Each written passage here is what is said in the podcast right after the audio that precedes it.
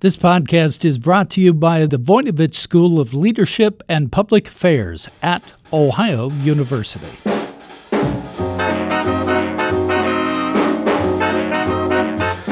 Hi, everyone. I'm Bev Jones, and this is Just About Work, where we talk about everything that might have an impact on your career.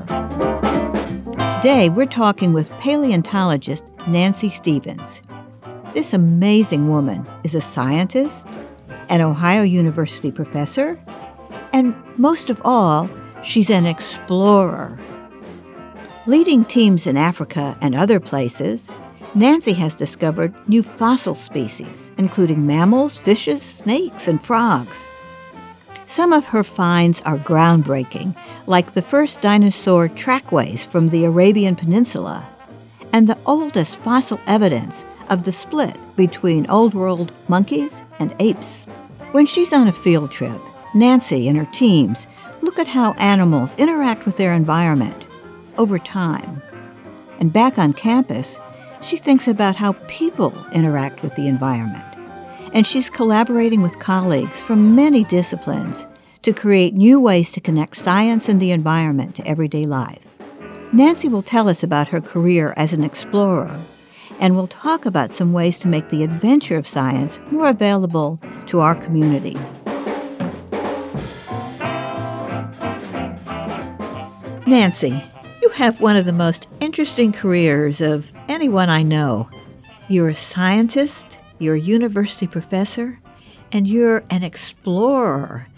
You're doing all kinds of interesting things, but when I was I was thinking about how to introduce you, I realized this is just too complex for anybody to believe. It's a very complicated portfolio of activities.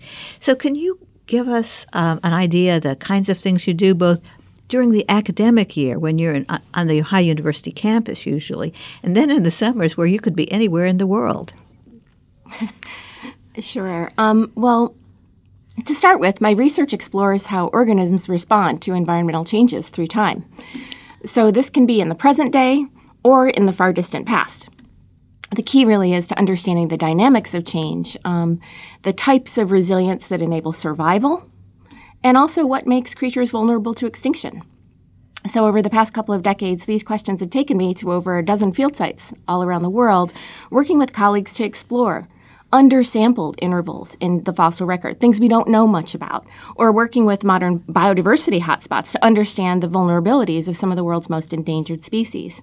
So, on a day to day basis, in the classroom, I work with students on critical reasoning skills, hypothesis generation and testing, and the benefits of evidence based actions in our daily lives. And in the lab, I help to provide students with hands on opportunities to apply cutting edge technology to solve age old puzzles.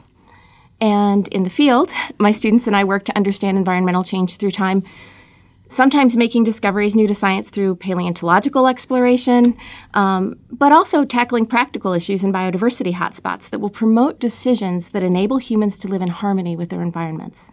Okay, so let me make this really simple so I can get at the history part. I, it feels to me like one of the more compelling things you're doing is helping us understand how species could disappear, how changes in the environment, how global climate change can have an impact on living beings, and maybe how do we respond to that and deal with it. Correct. But then the history is a big part of what your research is. So, my impression is that what you do when you're going together with your teams and going out to the field is you're finding fossils that help explain what happened in the past. Is that what you're doing out there? Absolutely. Um, well, as many of us know, right now the planet is experiencing an almost unprecedented amount of environmental change. But it, this isn't the first time that we've been in a situation on the planet where there's been a tremendous amount of environmental change. And so, what we like to do is look back into the past and take a look at times when there have been tremendous shifts um, in environmental uh, climate, um, in, in shifts of species moving from one landmass to another, and looking at the impacts of what that does to the biota that are living in that space at that time. So, looking at it just simply, So you go off in the summer, and you've got a team of students and colleagues, and uh, your husband's also a scientist, and your son comes along, and and you head out to um, Tanzania or someplace like that. And how do you go about getting started? How do you know where to begin, and how do you um, know what to look for? Well, there's a there's a lot of advanced research that goes into planning an expedition. Um, and exploration discovery are certainly very, very exciting parts of the research that I do. Um, I've worked in the East African Rift each summer for the past 18 years with teams of geologists and paleontologists um, working to uncover new species to science and discovering the evolutionary history on the planet. And every single one of those expeditions yields something interesting, something that we didn't know before. My um, reading suggests that that's a pretty broad range of discoveries. You first you found fossils of of everything uh, from mammals to frogs to snakes to fishes, but then you've had some things that happened that allowed you to really um, do groundbreaking discoveries, like um, the the point in which monkeys and apes. What was what was that uh, that event? That sounded like that really changed our thinking as a uh, as a people. What what happened there with the apes, and what did you find? Well, the, the key is that um, the time period for one of my projects in the East African Rift is at the close of what's called the Oligocene. Uh, time period. And um, it is a time, again, of dramatic environmental change. And this is a time period that we didn't really know as much about, particularly on the African continent. In fact, um, the late Oligocene is the least sampled time period in primate evolutionary history. And so, um, because of that undersampling, there was a lot. There were a lot of missing pieces. There were a lot of gaps in our knowledge, and we were fortunate enough to find a series of localities in the late Oligocene that preserved not just primates. There were primates there, but also a broad range of other organisms that tell us what the environment was like there at that time. And very fortunately, after several years, we were able to discover some of the earliest representatives, um, showing us the groups that are now today around us old world monkeys and apes. When you make these discoveries, you have some physical things, you have the fossils. Mm-hmm. What happens to those? What do you take them home? Do you send them back? How, how do you use those physical things? So the fossils do indeed tell us a lot about how animals moved about, what, the, what their diets were, um, and other elements of the environments that they lived in. Um, so yes, we collect fossils, we collect geologic samples, we collect fossil plant materials, and we use all of these multiple lines of evidence to connect our ideas and help us to understand the past world. So when we collect a fossil, it, it is often needing further study. So we prepare these fossils in our fossil preparation lab here at Ohio University, and we study them using multiple different scientific techniques. Sometimes we use micro CT, sometimes we use um, microscopy. We do all different types of analyses on these fossils, but we are not in the business of hanging on to them. So um, before we are finished studying them, we make sure that we have images of all of the fossil materials. We have, in some cases, micro CT scans or surface scans of these materials showing us their shape. And we also make fossil casts of many of these. These are sort of replicas of that fossil, of the shape of that fossil, that are made of plastic or sometimes even 3D printed. But all of the fossil materials do go back to the country of origin. Um, they are part of the cultural and evolutionary history of these different places, and we feel very strongly. We work with local universities and um, antiquities representatives to make sure that they go back to the museums and universities from the countries that they came from. Well, I want to get back to the idea of creating ex- expeditions that lead to um, exhibits, but because that seems to be part of what you're doing. But I want to go back in time a little bit in your time. So, how did you start on the path of becoming a scientist and and thinking of yourself as an explorer, which you are, and when did it all begin? Well, I guess like most kids, I've always loved to explore, and I've always felt a really strong connection with nature. So, um, my family spent summers mostly outdoors in northern Michigan, and I felt a fascination with understanding how things work, cause and effect, form and function. And um, I guess at the end of the day, I never lost that wonder. I was able to define a career as an explorer, helping to unravel threads that connect organisms to their environments. Um, but one key thing that I love about science is how collaborative that it is. And as my career has progressed, I've been delighted to interact with an increasing circle of creative minds. So, using critical thinking and hypothesis testing and basic exploration, we all work together to uncover the history of life on Earth and contemplate how our decisions today impact our future.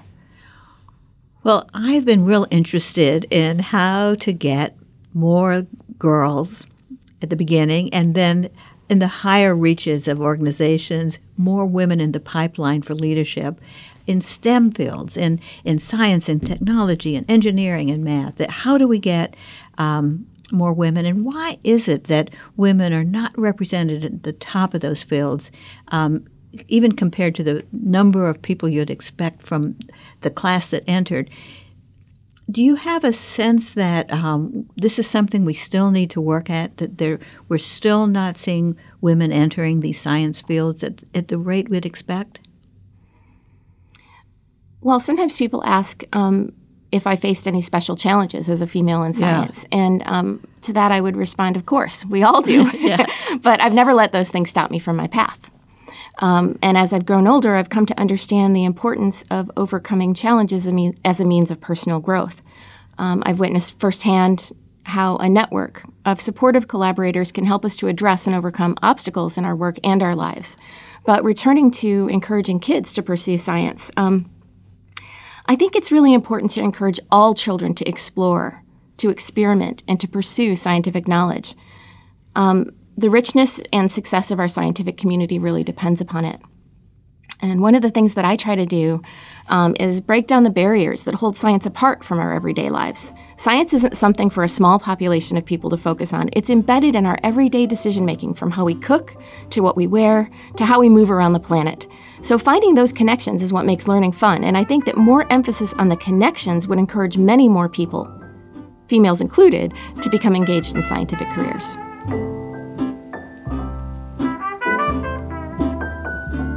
We'll be back with Bev after this brief message.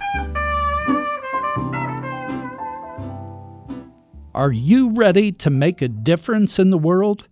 The Voinovich School of Leadership and Public Affairs at Ohio University can give you the skills to do just that. The school offers a multidisciplinary approach where public policy, environmental studies, and entrepreneurship come together to educate tomorrow's leaders. Learn more about the Masters in Public Administration or Environmental Studies by visiting ohio.edu backslash Voinovich School.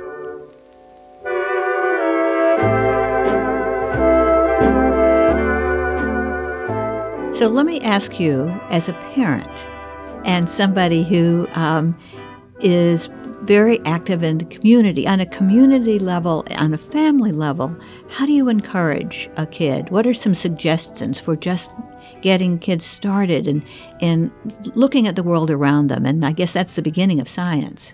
How, what, where would you advise parents to begin?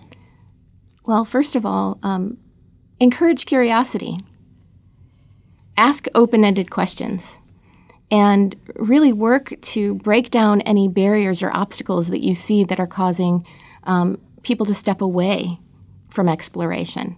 And I think that um, children are naturally curious. They like to be outside and running around in the world. So, um, just finding additional opportunities for kids to play in nature and to play with learning is very important.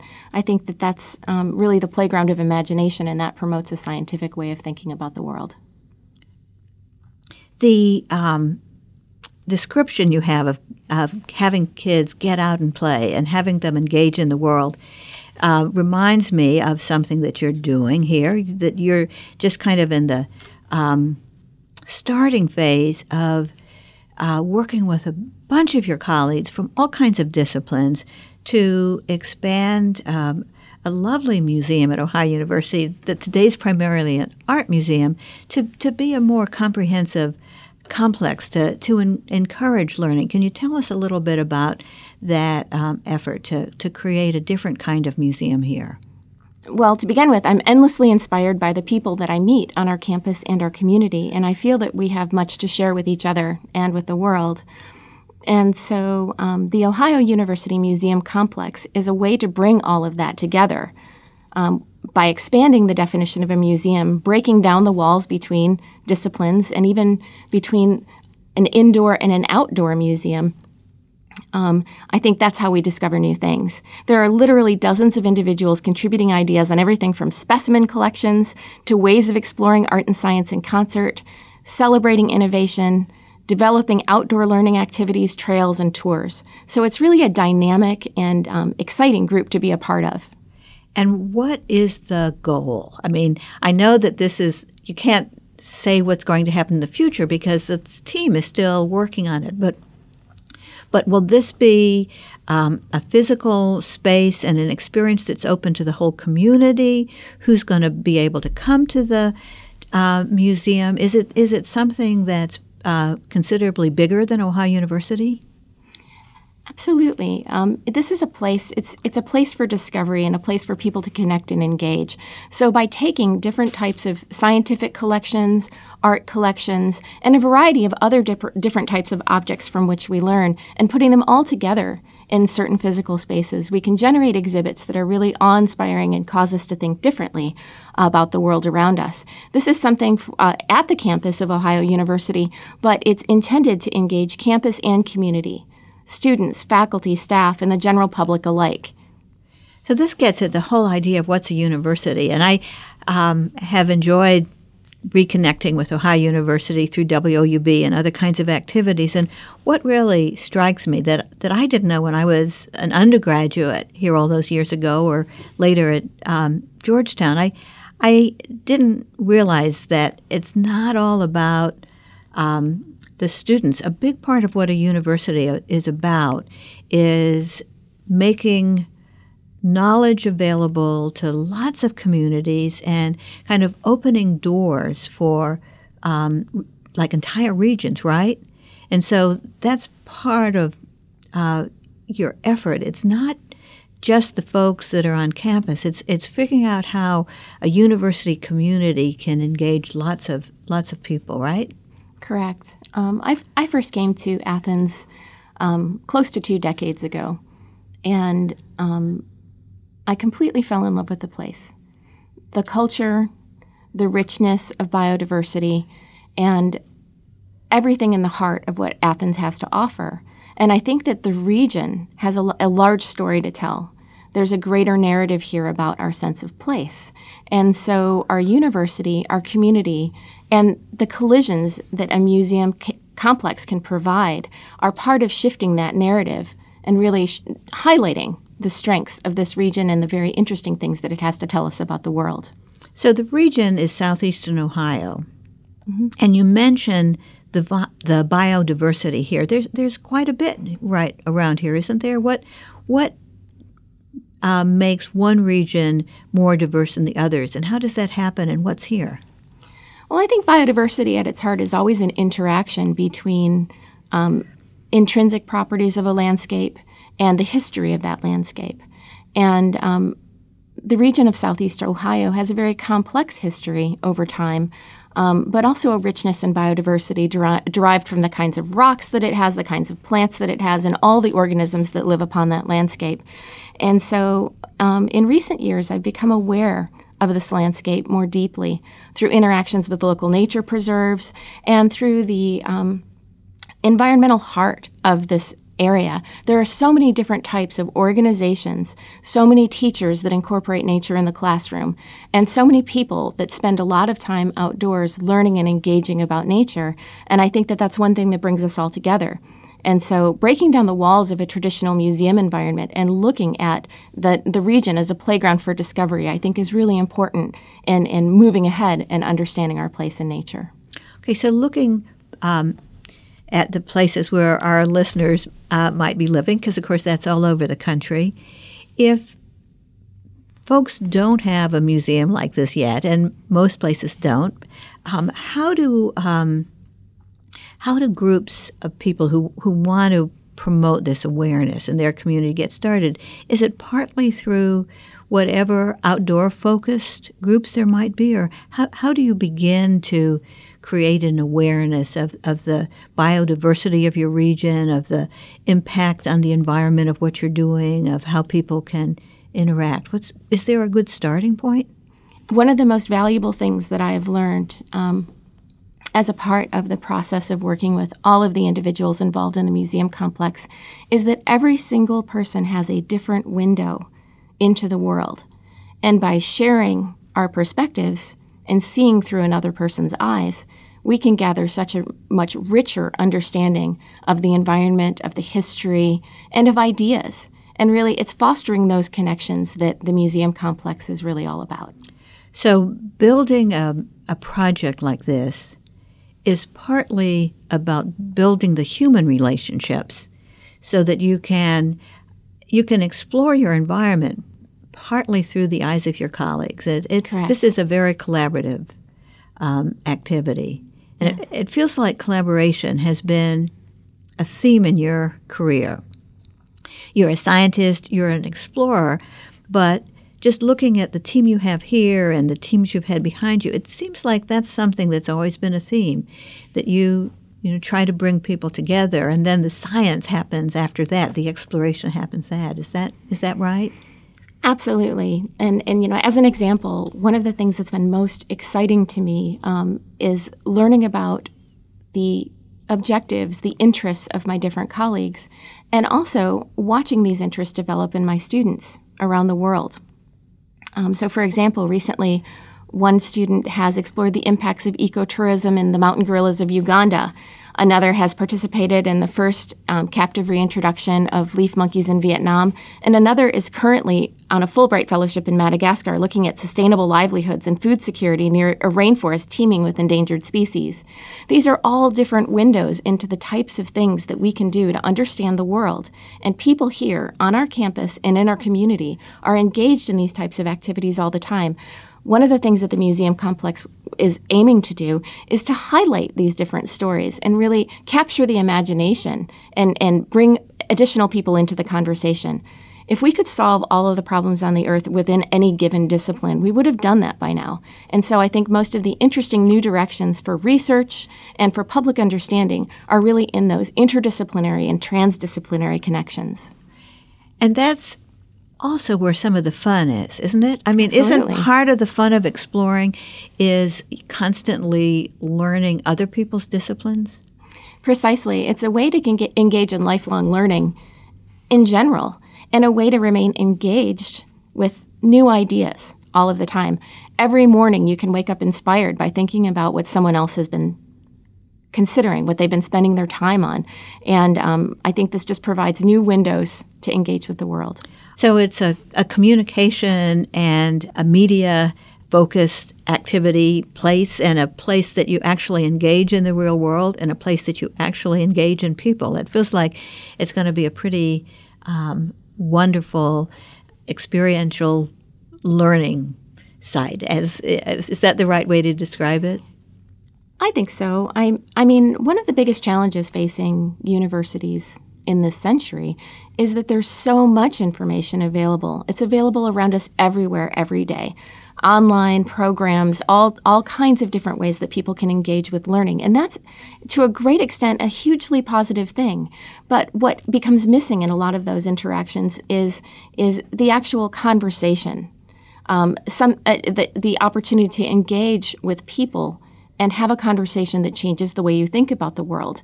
And so I think that the way forward for 21st century universities is really to be thinking about the university as a sense of place and creating those spaces where the magic happens, where you have the conversations and the discoveries occur. That's a wonderful vision, and I think that might be a good thing to uh, to finish up our conversation. But um, before we go, I want to wish you well with the museum complex. And do you have any final thoughts on how to engage in this world of learning for, for our listeners? Or any uh, further comments or? Sure. Um, I guess what I tell my students is trust your instincts and your interests. Find the topics that truly spark you and find ways to get involved and do hands on learning throughout your life. Get outside and explore. That's good advice. Uh, it's a beautiful day outside, so maybe we need to go do that. Thank you for joining me today, Nancy. Thank you, Bev. Today, we've been talking with Nancy Stevens about her career as a real life scientific explorer and her thoughts about bringing science and an awareness of the environment into our daily lives. Today's career tip is that wherever you are, you can keep growing by being an explorer. A first step in exploration is to stop being afraid of what you don't know. Allow yourself to feel uncomfortable sometimes and go forward anyway.